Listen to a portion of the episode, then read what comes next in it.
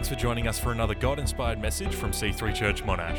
Connect with us online at c three monash dot org dot a u, and we hope you enjoy today's message. Thank you. You don't have to stand, but thank you, Wanda. Thank you. But while you are standing, I'll keep you standing. If you're not standing, would you stand with me? Not for me, uh, for him. And uh, I'd love to pray for you all. You faithful, as Christy said, the remnant.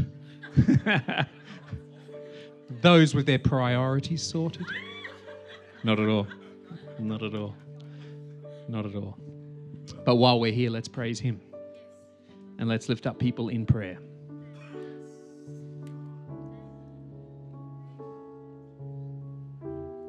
Father, we come to you in the name of Jesus Christ.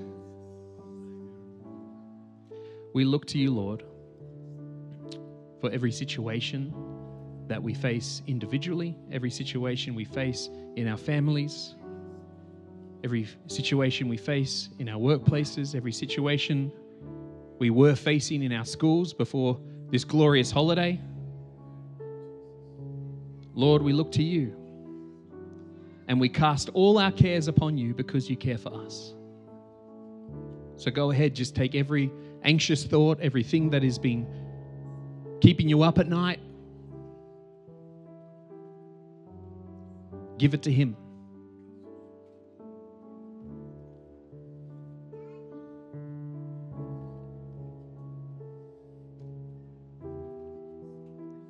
And now the exchange is his peace. Peace I leave you, my peace I give to you. So do not be worried, John Watt, or afraid. Do not be worried. Do not be worried. Do not be worried, Nils. Do not be worried. I'm like a professional worrier. Is anyone, like, not a warrior, like like some of our military folk here, like a warrior. I'm I'm a pro at it. But I'm telling you, he's so faithful. When we cast our cares upon him, we truly understand his care for us.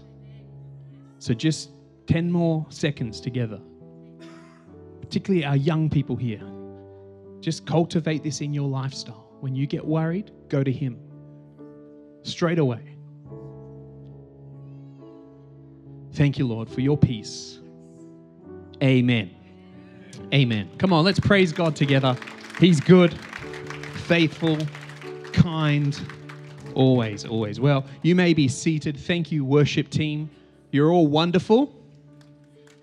And uh, thanks for not leaving me stranded here while you run off to the beach. That's very good. And uh, I'm really excited about this series that we're stepping into. Um, uh, we're, we're calling it a, uh, a Better Way. Oh, it, we'll serve him with love, but that's different. I changed it, which is my prerogative. But anyway, we, we are talking about who we are, in a sense. Um, we're again coming back to this idea of church not being something we go to, something we attend. Church is something we are. We are his body. And, and the purpose of this body is to stay connected to the head. Because if we stay connected to Jesus, we will stay alive. I don't know if you've ever dispatched of a chicken. I have, very unsuccessfully. They don't live long without a head. Biology didn't teach me a lot, but it did teach me that you do need a head. And so our connection to Christ, our connection to the head, life flows from that connection, but also that we are transformed to be like the head. We are transformed to be more and more like him.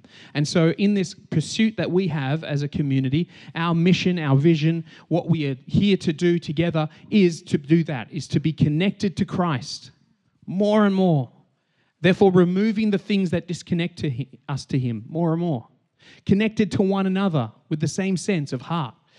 Okay, growing, therefore, to be more like him. So then, we can reach others with his love. I don't know if you've noticed in your workplaces, in the society around you, the community around you, it's not very Christian. Some might say it's anti-Christian, anti-religion. Don't be worried by that. In fact, don't be alarmed. Jesus promised it. In the last days, it's not going to look necessarily any better. It might look a little darker, but the light shines brighter in the dark. And so for us to genuinely reach people, not with religion, not with judgment, not with our opinion, but with the life-transforming power of love, we can reach people. Hearing Andrew's beautiful testimony, just the love of Christ, right, that just breaks through anything, can see people come to know him, and that's what we want as a church. And so the culture of love and cultivating this culture in our lives is really important. So we're going to spend the next five, is it five weeks, Christy? Yeah, let's say five weeks. Five weeks talking through First Corinthians thirteen and looking at the culture of love, the characteristics of love, and how this wonderful thing that Christ has called us to live in and this way of life that Christ has called us to walk through is not just a better way, it is the only way to live. So, let's do this together. We're going to start in First Corinthians twelve, actually, in verse thirty-one. It says this, "But desire the greater gifts, and I will show you an even better way." Now, the Greek there is what's called a, a double uh, positive, in the sense that it's, when you actually look at it in the Greek, it's like, "And I will show you a better, better way." I will show you the most supreme way. But what Paul is really getting at, and what we'll break down today, is what he's saying is, I will show you the only way to live, the only way to life. So we go to chapter thirteen, one. It says, "If I speak human or angelic languages, but do not have love, I am a sounding gong or a clanging cymbal. If I have the gift of prophecy and understand all mysteries and all knowledge, and if I have all faith," that's pretty good, right? Be good to have faith. All faith, that's, that's a big thing. "So that I can move mountains, but I do not have love, I'm nothing. If I donate all my goods to feed the poor, and if I give my body in order to boast," meaning if I give up my own life, become a martyr for my beliefs, "but do not have love, I gain nothing." That's powerful. It's amazing. Sometimes we can think we're so right. We're so right. But we're so far from love. And this is the issue of the Corinthian church. Paul has established this church. You can read about it in Acts. He, he, he establishes this community of faith. It's a very interesting church and an interesting city. It's a city that's only really been around at this point for about one hundred years. Uh, the, the emperors previous to this, to this moment have, have decided Ro- this is an important colony for Rome. They rebuilt it as a city. It's a very prosperous city. It's right on the main port of, of, of a trading route. So these are people that are very successful. They're very, and they're very spiritual. And their background has come out from, from, from a real passion for the Greek gods, that they and they've been rescued out of that to follow the one true king. And they've kind of realized that as they were very spiritual before, they can be very spiritual now. And so they're very earnest in the spiritual gifts. They're very passionate, but their motive is off. They live in a society, in a culture, where if you are recognized as someone, wherever you are on the scale of society, is going to determine how good your life is or how terrible it is. So they're constantly fighting for ways to be on top. And one of the ways they've realized that people will come to respect them in their new community is if they become incredibly spiritual. In fact, they don't even really care about the body. They're talking about, do we even need to be married? Do we even need to do this? We're just going to live in this spiritual sense. And they think they're so spiritual and they're so godly, but they're so far from love. We just did this communion meal, right? So when the early church started, it, it looked a lot different. It, it would happen regularly. They called it the love feast. They would come together and they would sit, and the concept was, was not just reflecting on what Christ had done, but it was a way that they would come and share communion together. They would do community together. But what was happening is the rich folk are coming with a lot of food. The poor are coming with what they have. But rather distributing, the rich guys are sitting at their big table. Look at all my food, isn't it wonderful? Look how successful and powerful, and look how much I love God because of all this food I'm coming to celebrate. And it's very individualistic. And Paul can't believe this. Like when Paul writes a letter, we, we think, yeah, Paul wrote a letter. That must have been a little bit annoying. No, this is a really costly exercise to send a letter back in this time. If Paul's sending a letter, you're kind of probably going, whoops, why is Paul writing to us? And so he begins to break down these issues in, in, in their culture and in their community. And here in, in chapter thirteen, we become to get to the, the, the core issue for the Corinthians, is that they were doing a lot of things. And they appeared to be godly things, but they didn't have love as their core motive and direction. So we come to the context of twelve and fourteen, and I encourage you as you read First Corinthians thirteen, and particularly uh, the, the, the portion we're going to be looking into, make sure you're reading around these things. Whenever we read Scripture, we need to make sure we're reading Scripture in context. Because a verse out of context is just a pretext for you to make it mean whatever you want it to mean, which is just bad interpretation, which ends up with bad doctrine, which ends up with us not looking like light. So we need to ensure what's going on here. And so the, the chapter just prior, chapter twelve, Paul is talking about the gifts and why they're there, that the gifts are actually good. They're not bad. He's not ragging on spiritual gifts. Okay, we, we need the Holy Spirit and his gifts for the building up of the body. So then he brings them back to the purpose of the gift. And then he specifically then in fourteen will address the greater gift, which for him was prophecy in this context, because they were using tongues, again, not bad, the celebration of the building up of our most holy faith, particularly for our individual prayer lives, but in a corporate worship sense, they're all just showing how godly they are by screaming in tongues as loud as they can. There's no encouragement. There's no sense of community. There's no sense of love. This thing that was meant to be the love feast has turned into basically, let me show off my spiritual gifts. And that context is permeating into everything they're doing as a community. And so he says, let me show you the superior way. If you do all of this without love,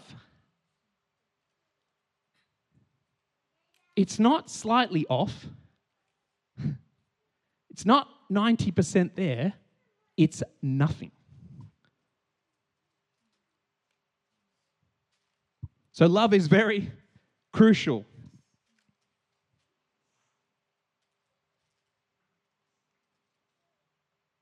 He needs to bring them back to the core motive and guiding principle of their lives as followers of Jesus, the way of love. And it is crucial for us as God's people to live our lives moving down the way of love. For this way, the way of love is the way he intends us to walk, not just in this life, but forever. So then when we jump to verse eight, it says, love never ends. As for prophecies, they will come to an end. As for languages, they will cease. As for knowledge, it will come to an end. But when the perfect comes, for, sorry, for we know in part, and we prophesy in part. But when the perfect comes, when it all becomes fully revealed at Christ's return, the partial will come to an end. When I was a child, I spoke like a child. I thought like a child. I reasoned like a child. When I was a man, I became, when I became a man, I put aside childish things. Now, it's good to grow up, but he's not necessarily saying that in this context. Again, he says, for now we see indistinctly as in a mirror, but then face to face. For now I know in part, but when I when but then I will fully know as I am fully known. Now these three things remain. In the context of their day-to-day lives, these three gifts, these are crucial. Faith, hope, and love. But the greatest, the superior, the only real way of these is love. So again, this is not about just maturing or growing up. What this is saying is that what God has given you now is for now. Prophecy, amazing. Knowing about the future, amazing. But when the future's finished, when Jesus returns, it's not needed. Speaking in tongues, amazing. Heavenly languages, amazing. But when Christ returns and there is one language because he's coming back to one people and one church, not needed. All of this stuff that we have in the here and now, even faith and hope, because faith is the evidence of things not. So when we see, we don't need faith because it's there. Hope is the assurance of things too, but when it comes, we don't need it because it's there. But love will be forever. Man, love is forever. Love never, ever ends. Imagine devoting your whole life to a way of life that will be burnt up in nothingness. Imagine pursuing things in life that ultimately end at Christ's return. What will you look back and see the legacy of your life and realize it was nothing? I gained nothing. But if I begin to pursue the way of love, I am starting on a journey. I'm getting back on a journey that is so helpful for this life, because it does help when you live in love. Your, your relationships are going to be much better, and we'll, we'll, we'll look at that. But it goes on forever. All else, all the gifts, they help us on the journey. They help us toward the destination. But love is eternal. Love is the greatest because it marks in the present what will be forever. What will be perfected when his kingdom come is what he wants us to grow in today. And so the qualities of love then become a compass or a measurement if our direction in this life is leading towards the goal of eternity. They are the characteristics for us to grow in as we continue to follow Jesus. For in this life, we will never be perfect, but we do seek to look more like him and not less. And therefore, in, t- in verse four, sorry, sir, I'm, I'm jumping all over the place, but it says this: love is patient. Love is kind. Love does not envy, does not act improperly. Oh, sorry, is not boastful, is not conceited, does not act improperly, is not selfish, is not provoked, does not keep a record of wrongs. Love finds no joy in unrighteousness, but rejoices in the truth. It bears all things, believes all things, hopes all things, and endures all things. Just think about that for a moment. We're going to spend the next five weeks pretty much in this section. Week by week, pulling apart some of these thoughts of what the characteristics and qualities of love look like. When you see those lists, what, what do you think about your own way of life? I did this yesterday as I was preparing and praying, and I'm like, I'll give myself a score. Some of them I'm doing okay. Some of them not so good.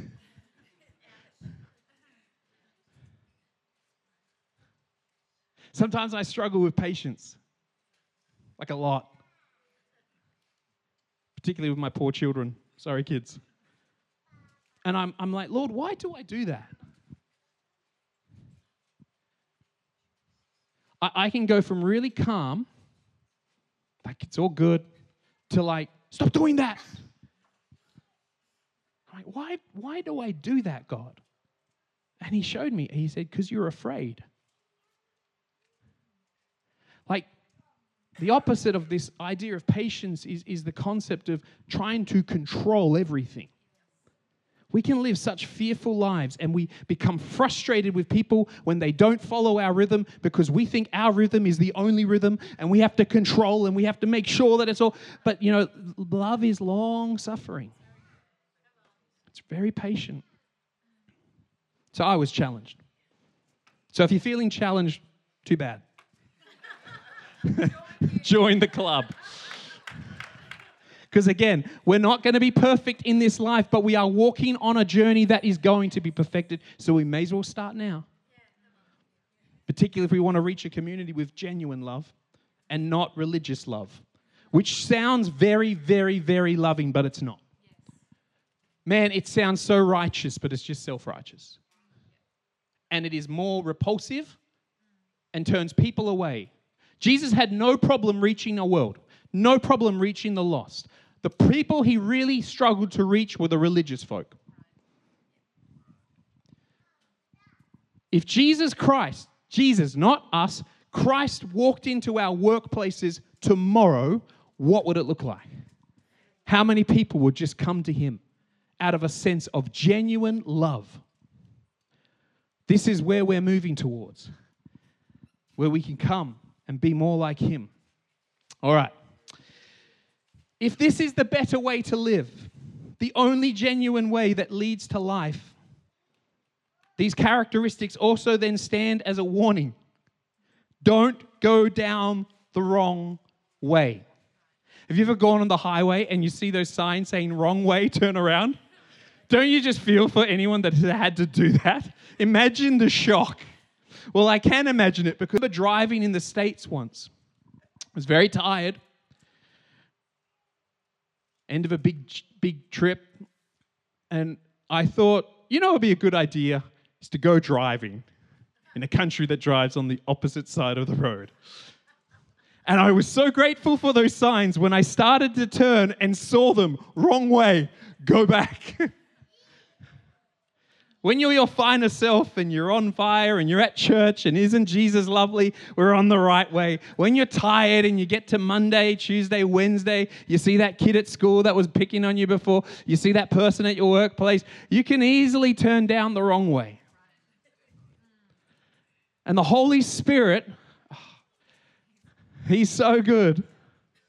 If we listen, he'll go wrong way, turn back. The wrong way is often easier to walk down. And it's a way that the more you go down it, the easier it will become. And if you don't turn around, it will begin to mold you into the type of person you don't want to be. So over the next little while, let's search our hearts and turn around. If we're going down the way of impatience, stop. Turn around. If we're going down the way of unkindness, stop. Turn around. If we're going down the way of envy, it's so easy in this life. So easy. Stop. Turn around. If we're going down the way of pride, amen. If I could warn you about anything of any of these, do not let pride lead your life. I don't know if you've ever felt when God is actively resisting you. It's not fun. He will resist the proud. His grace is for the humble.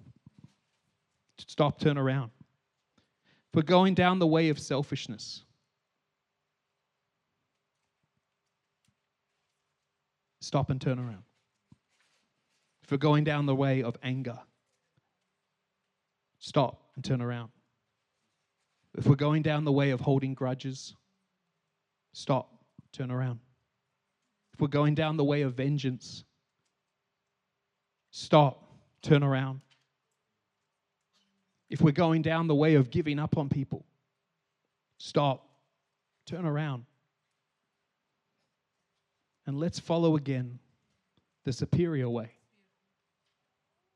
The only way that leads to life, the way of love. So I encourage you, over the next little while that we're in this passage, be in this passage. Don't make it your only Bible reading if, if you have a plan, if you've got a Bible reading plan. I don't have a Bible reading plan because I never feel them. So I just read the Bible and hope that I get to most of it. But as you're reading the Bible, do come to this. Make sure you make it a part of a regular point of your reading. And as you're reading it, the Bishop N T Wright, I was reading one of his commentaries on this. He had a helpful practice that I think we could put into place. As we read, I want you to stop, pray, and reflect on these three things. In what ways do I see the qualities of this love in Jesus? And don't just like think about it and move. No, no, really, really think about it. Think of all the times that Jesus is patient in the scriptures.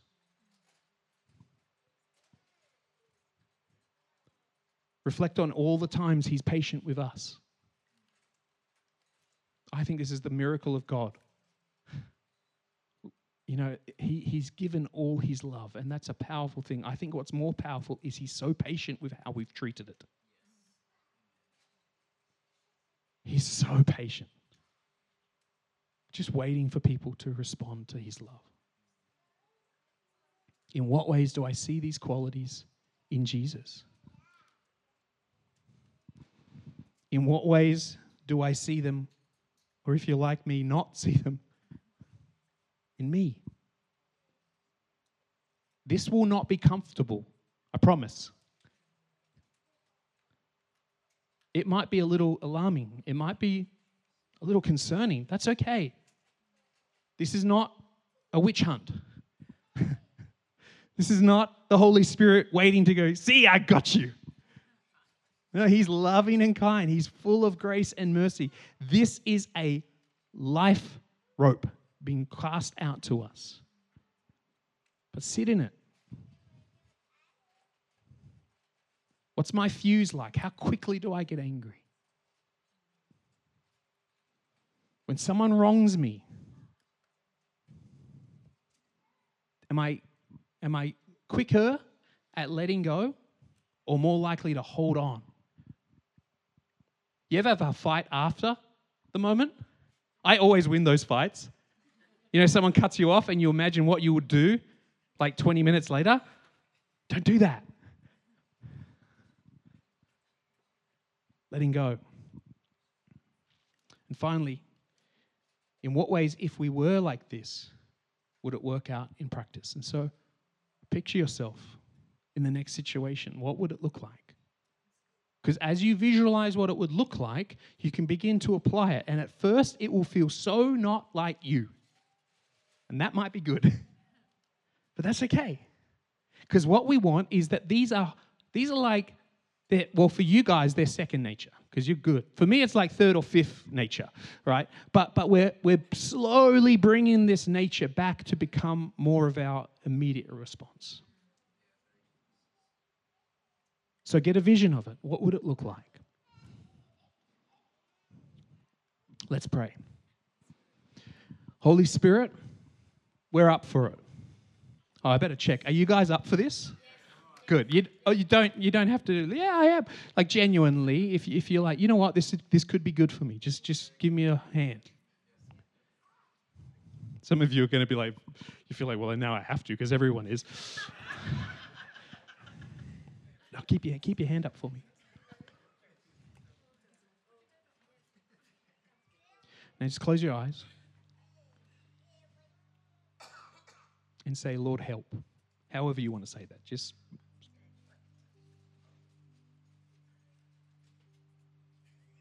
Holy Spirit, help.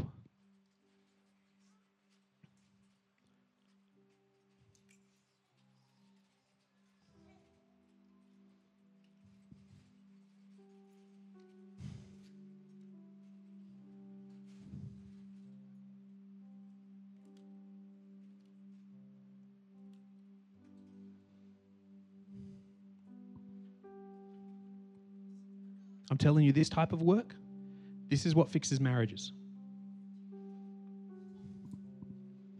This type of work, this is what heals relationships between parents and kids. This, this type of work is what helps you at work every day. This type of work is what's going to help you kids at school every day.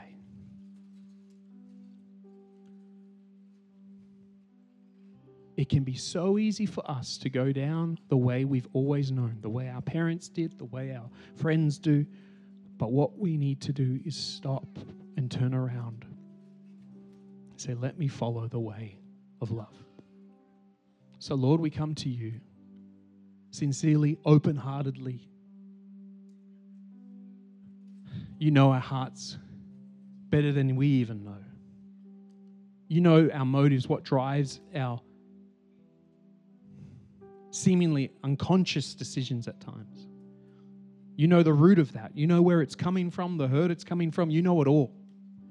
And we sometimes don't, God. So we're coming to you to say, help. We want to be people of love.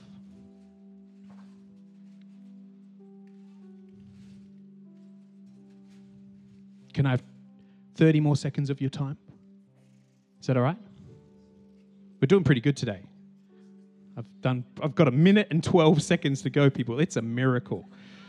My gosh. Can I can I ask us to stand? Is that okay? Actually, sorry. I'm gonna stop. If you want to stand, stand.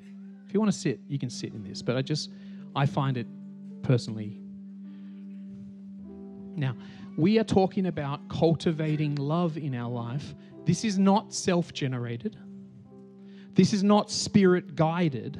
This is God-given. We love because He first loved us. So if you just need to encounter the love of God again, maybe you're too hard on yourself, maybe you you are you you find this frustration and anger actually comes out of an anger of self, this is God's moment to love you. So just turn to Him, look to Him. You might want to open your arms again. You might want to close your eyes, but just have a moment with Him. Lord, we come to you now. We thank you that you are not just a God who is loving, you are love. For your love is so great that you gave your only Son. So we receive afresh this morning with grateful hearts. We open it up, all of it, our whole lives, and we say, Lord, we thank you for your love. Thanks for listening to today's message. If you have any prayer needs, email prayer at c three monash dot org dot a u or connect with us online.